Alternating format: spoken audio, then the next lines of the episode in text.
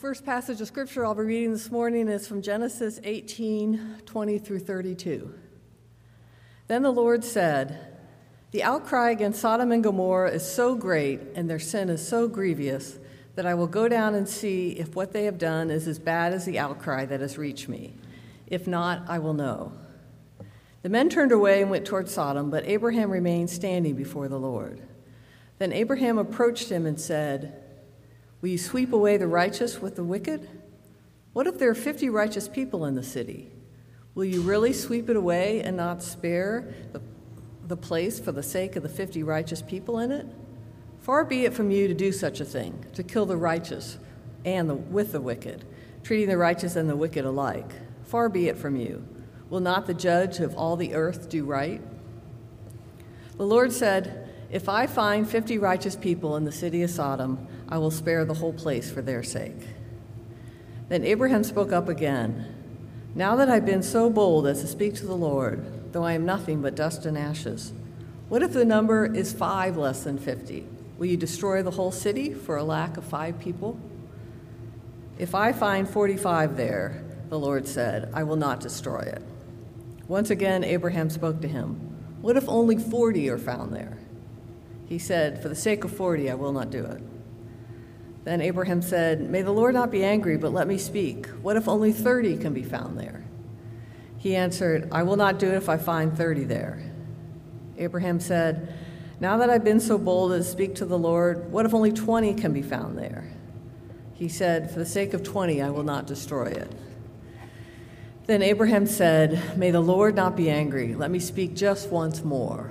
What if only 10 can be found there? The Lord answered, For the sake of ten, I will not destroy it. Please stand for the reading of the gospel. I'll read now Luke 11, 5 through 10. Then Jesus said to them, Suppose you have a friend, and you go to him at midnight and say, Friend, lend me three loaves of bread. A friend of mine on a journey has come to me, and I have no food to offer him. And suppose the one inside answers, Don't bother me. The door is already locked, and my children are asleep in, uh, in bed. I can't get up and give you anything. I tell you, even though he will not get up and give you the bread because of friendship, yet because of your shameless audacity, he will surely get up and give you as much as you need. So I say to you, ask, and it will be given to you. Seek, and you will find. Knock, and the door will be open to you. For everyone who asks receives, the one who seeks finds, and to the one who knocks, the door will be opened. This is the word of the Lord.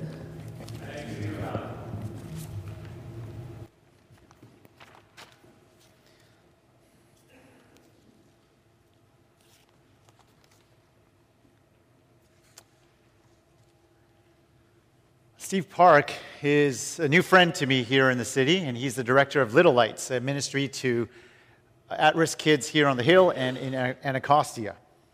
He also runs a race literacy class that I invite you to take if you haven't had a chance to. It's a wonderful exploration of the history of race and racism here in our nation.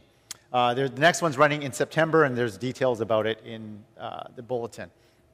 Now, he invited me this week to join him at a Nats game. Uh, what was happening was, I'm not a baseball fan, but I'll go to a, a Nats game, especially when uh, the Nats chaplain is hosting pastors in a suite to talk to pastors about uh, what to do or input on the Faith Day event that they host in September. And so, as we enjoyed the game, we inevitably chatted about you know, different things, one of them being the topic of racism in our nation.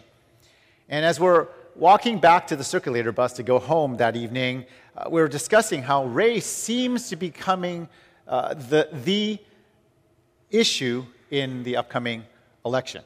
And so we were sharing articles that we found helpful and articulating some of our opinions and how we are engaging with people who might see things differently.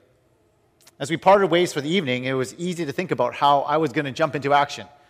What article was it going to share? What was it going to say? What could I practically do that could make an impact on this huge issue?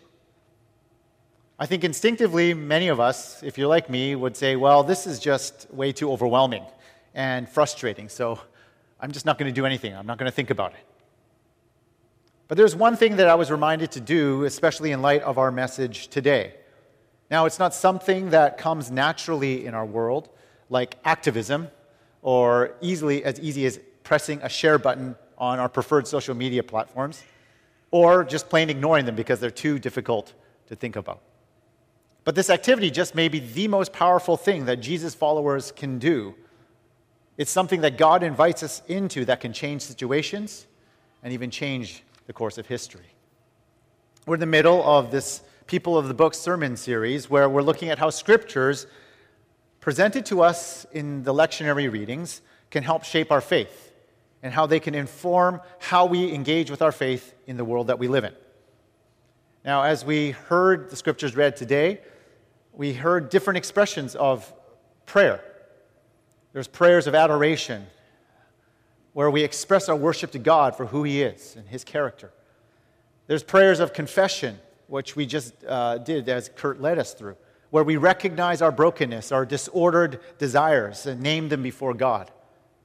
There's prayers of thanksgiving, as we've been singing this morning, thanking God for what he's, who He is and what He's done for us. And it, through this course of this year, we've heard about contemplation, prayers of contemplation, where we enjoy God's presence and enjoy this relationship with the living God. And finally, there's this class of prayers called petitions, and these are the ones that I think come most easily to us. We say, God, I need this. God, I need you. God, I need help. And within this final class of prayers, where it's in this final class of prayers where God invites us into one of the most powerful practices available to us. It can change storylines, not only of our lives, but of the world around us. What is this? Intercessory prayer. I want to invite you to consider how you can be part of changing history through intercessory prayer. We'll walk through intercession in four steps today. One is to recognize, two is to stand, three is to persevere, and four is to remember. Recognize, stand, persevere, and remember.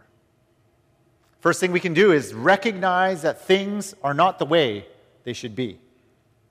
In Psalm 85, we heard uh, read in our call to worship, the psalmist begins the psalm by reciting God's faithfulness in the past. God has shown favor to Israel. The land was abundant. They experienced God's blessing. God forgave the sins of people and that he felt near to them.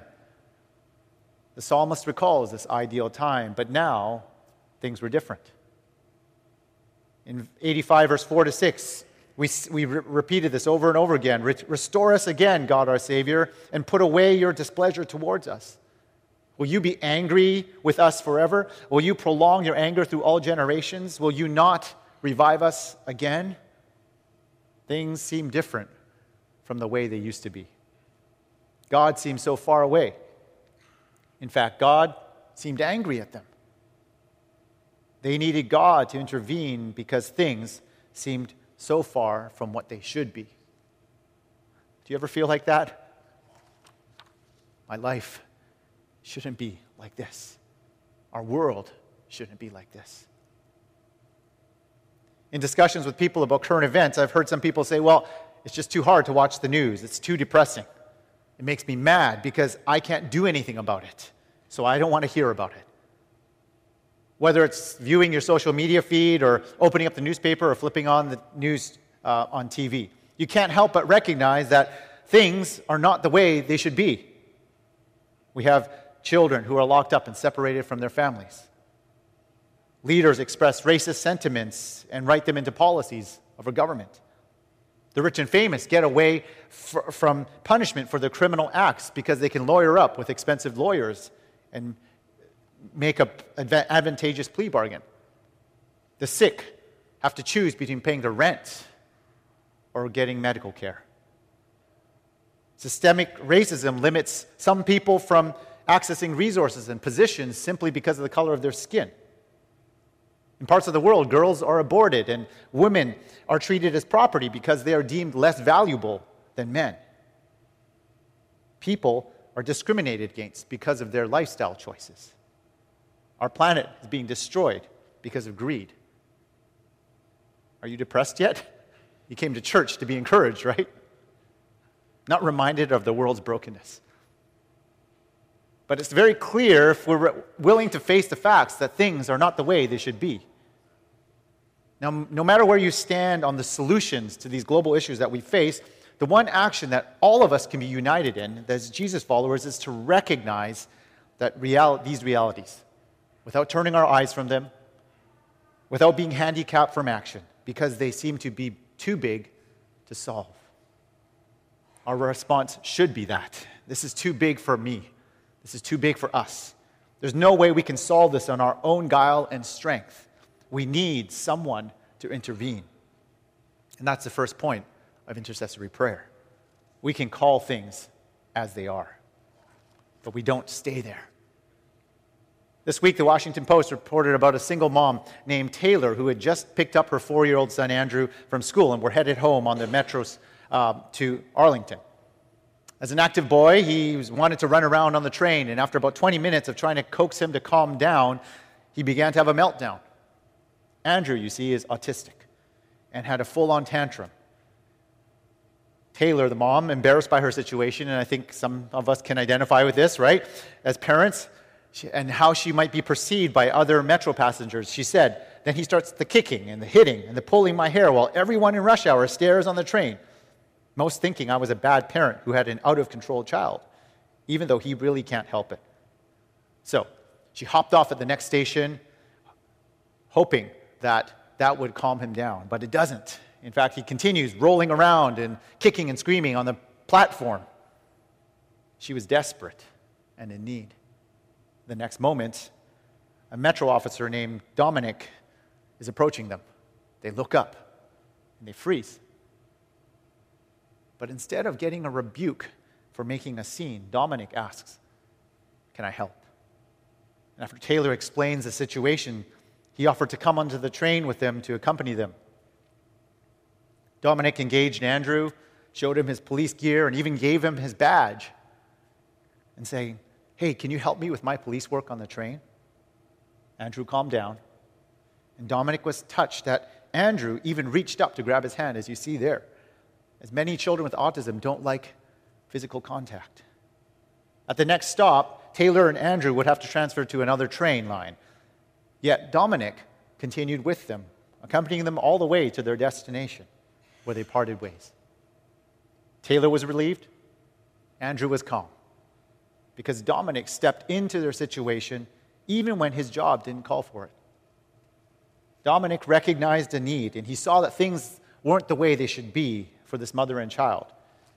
But he didn't rebuke this mom for her, out of, her son's out of control behavior. He didn't take a video and post it on social media, hashtag bad parenting, to shame her. He stepped in to intercede on her behalf, where she was unable to address the need, Dominic went beyond his responsibility and stood in the gap for her. We see Abraham do something similarly before the living God on behalf of Sodom and Gomorrah. In Genesis 18, God intends on destroying these cities because of the wickedness of the inhabitants. Both God and Abraham recognize that they are not living as they should. And Abraham lives out this call to be a blessing to the nations. Despite the wickedness of the cities and God's decided judgment, Abraham steps forward. He's moved with compassion. He begins to intercede on behalf of the righteous inhabitants there. In verse 23, Abraham, it says, Then Abraham approached God and said, Will you sweep away the righteous with the wicked? He's standing in the gap. He's imploring God to be merciful and withhold judgment for the sake of the righteous there. Abraham, if you think about it, had no, no skin in the game except his nephew Lot and the, his family. As a faithful follower of God, Abraham could have said, Hey, you know, God is God. I'm not. I have, it's not my responsibility. God is doing his job, judging people. Yet he steps forward to stand in the gap on behalf of the righteous who live in Sodom and Gomorrah. Through his prayer and intercession, the, this principle has been established that God in his character will not destroy the righteous alongside the wicked. And because Abraham stands in the gap in prayer, God's judgment is delayed long enough for a nephew and his two children to survive. Unfortunately, there were not even 10 righteous people in the city. God is faithful to his own character and his word in dealing with the wickedness. And Abraham has changed the storyline for Lot and his two children. When we come to know the living God, we find that our heart is moved by God's character and by the needs around us. Two things together. So when we have so we have this resource to stand in the gap for others, especially in prayer. We can step outside of our own world and our own problems and help carry the burdens of those around us. Here at WCF, we, every week we have prayer, healing prayer team members available to pray with you. Now, these prayer team members are acting as intercessors. They don't have any special powers on their own, they don't pray any special prayers. They're uh, simply uh, re- responding to God's call and appointed by the church to be intercessors on your behalf, bringing your needs to God in prayer. They're willing to recognize that needs you have, not turn away and ignore, but to stand in the gap on your behalf. They're carrying this burden to God in prayer where you feel that you don't have the strength to carry it anymore, and you may be at the end of your rope. Standing in the gap isn't limited only, though, to those who recognize their need. I've recently started volunteering to help out InterVarsity at uh, Georgetown for their ministry to graduate faculties, uh, faculty, graduate students and faculty. Now, this week I went to the campus to do a prayer walk and meeting with uh, faculty and a student asking the Spirit of God to show me how to pray and stand in the gap there. Now, it's a way for me to say, Lord, I have zero connection or obligation to this university, but you have called students to this place that can be part of your plan to make the world better through their education and through the gifts and callings. And I don't know if the students know this, but Georgetown's core values, one of them is ad majorem de gloria, for the greater glory of God. They're there. Part of the prayer of this university that we can join in with. We have opportunities to encourage Christ followers to see their studies as a vocation that can bring God's kingdom of justice and righteousness and peace in the world. As I walked around and sat on the bench observing you know, people on campus, I could sense this camp- campus is pregnant with opportunity and future impact. So I prayed together with this faculty member for the students and faculty members there to encounter God for themselves and to discern God's will for their lives. Prayed something like this Many don't know you, but they can do God's good work in the world. And Lord, they can do even more if they come into a relationship with the living God. So help me to be a part of that wherever you place me. I can change the course of history because you, God, are the one who writes that history through the lives of each of these students and faculty. Our prayer is not in vain. We can stand in the gap. This leads us to the third aspect of intercessory prayer. As products of the Enlightenment and the American dream, we often like to see how our action has immediately recognizable results. When I make a meal, I want to enjoy eating it after, right? When I climb, uh, do rock climbing, I want to get to the top and enjoy the, the, the feeling of, a, of accomplishment. But intercessory prayer is really countercultural. It seems so disconnected from, from these tangible results. In intercessory prayer, often we're praying for someone or we're praying for something that doesn't immediately affect us. Maybe we don't even know them. We don't see the benefit often in our lives. So it's an act of faith, believing that the living God has a plan to address the need that we see. It takes faith, but it also takes perseverance. In the Luke 11 passage, on the heels of teaching Jesus' uh, disciples how to pray with the Lord's Prayer, Jesus tells the story of this persevering host that we heard Gene read for us. This host has a need. He has a house guest coming and no food to treat the guest to. This was incredibly shameful in the ancient culture to not be able to host a guest. There's no prepackaged quiches from Costco in the freezer. No Uber Eats to call at the last minute. The fridge is empty and your honored guests are arriving. So the host goes to his neighbor in the middle of the night to ask for some food to borrow. The neighbor is bothered and doesn't want to help, but because of this host's perseverance, the neighbor relents and helps him out at great inconvenience to himself and to his family. In Luke chapter 8, verse, uh, 11, verse 8, he, he says this I tell you, even though he will not get up and give you the bread because of friendship, yet because of your shameless audacity, he will surely get up and give you as much as you need. The point of persevering in this story isn't that it's repetitiveness of the request. Instead, the host's willingness to repeatedly knock on the door of his neighbor in the middle of the night is a sign of this submission of the host. He had surrendered all of his pride and reserve. He recognized that this need was greater than preserving his good name. And that's the heart of intercession. Intercession isn't just recognizing the need of someone else and help being willing to stand in the gap, but it's submitting ourselves and this situation to God's ways, even when we don't see the results before us. And that's the kind of shameless audacity that Luke is talking about when Jesus talks about prayer. This is what enables us to keep on asking, to keep on seeking, to keep on knocking as Jesus commands, even when we don't see the results come immediately before us. Intercessory prayer can be like rowing a boat in the ocean.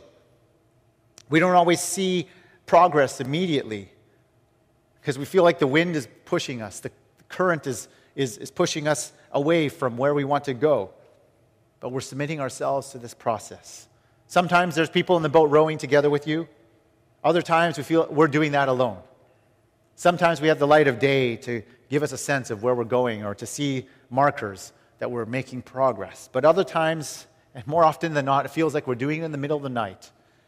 And all we have is this faint glimmer of the pale moonlight shimmering on the surface of the water to guide us.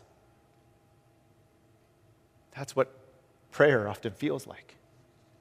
But this image leads us to the final principle of intercession. If prayer is like rowing in the dark, remember that the source of light that we are guided by the glimmer on the surface of the water isn't the source of light, it's a reflection of the moonlight.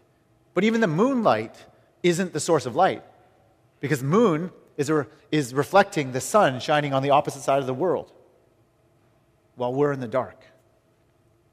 If prayer is like rowing a boat, we remember that we are submitting to someone who is not only the source of light, that is the sun, but we're also submitting to the one who directs the wind and the ocean currents. We're submitting to the one who holds all of creation in his hands.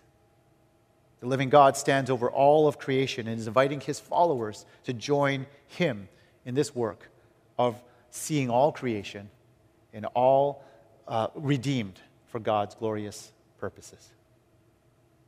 We must remember this Remember that the effectiveness of our prayer is not dependent on our character or on the character of our prayers. The effectiveness of our prayer is grounded in the character of the one that we pray to. The psalmist points to this character in Psalm 85, verses 9 to 11. He says, Surely his salvation is near to those who fear him, that his glory may dwell in our land. Love and faithfulness meet together, righteousness and peace kiss each other. We find out just how love and faithfulness meet, how righteousness and peace kiss when the living God comes to us.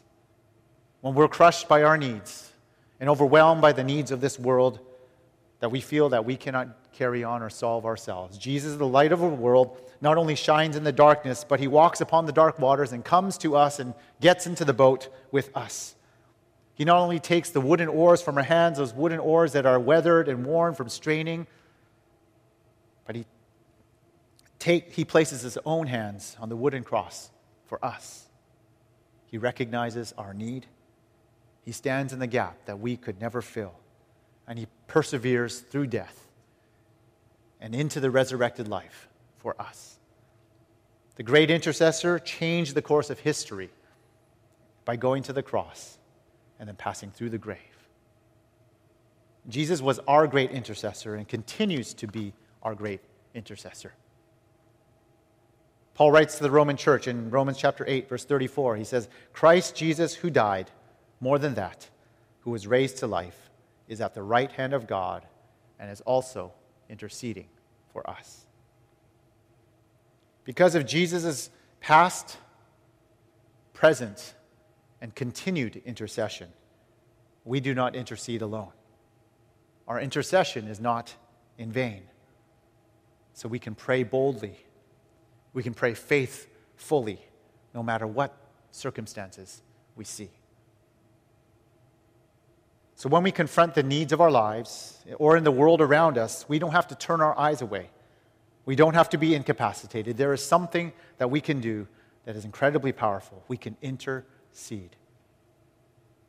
So here's an invitation for you this week. Maybe intercession is part of your rhythm, but I know it's not regularly part of my rhythm without some sort of structure. So I invite you to commit to interceding this week. Practice it for three things, three categories. One is for a, a relationship that you have a friend, a neighbor, a coworker who just needs to meet God or is struggling with a need in their lives. Pray for them each day. Second thing is pray for our nation. You know, it's really easy to share articles about our leaders in our nation that, that match what we feel. But I wonder how often do we sit and pray for them and say, God, will you unite our leaders? Will you help them to hear and represent you? Will you help them, give them wisdom to lead well? Pray for our nation or the issues of our nation. And lastly, pray for a global concern. I'm sure all of us can, re, can find something that say, man, this should not be this way. Instead of critiquing, pray. Pray for them. Pray for that issue. Pray for people who are working in those fields. Pray for God's kingdom to come as we sang, Build your kingdom here, right this nation's wrongs. Find a friend, pray for a friend, pray for this nation, and pray for our world. This week, as you do all these things, remember, you don't have to have all the answers. Just start praying.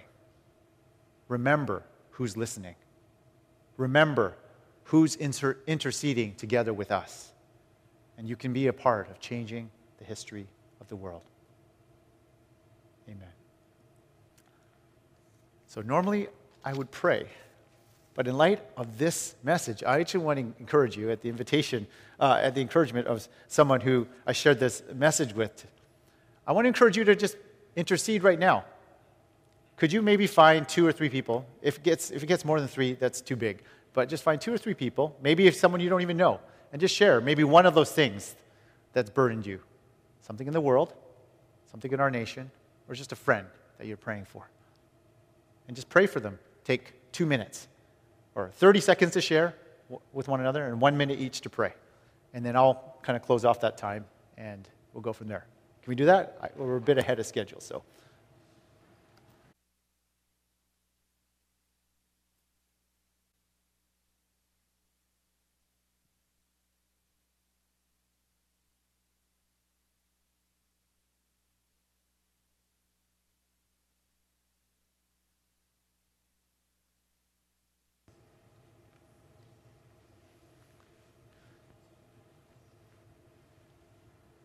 If you could just wrap up in 15 seconds, that would be great. Living God, we thank you that we can join you in renewing the world, that the problems and the burdens of this world that we live in are not too big for you to solve. Help us to pray for others around us and for our nation and for our world that your kingdom would come and your will, will would be done, and that you would glorify yourself in this world that we live in. In Jesus' name we pray.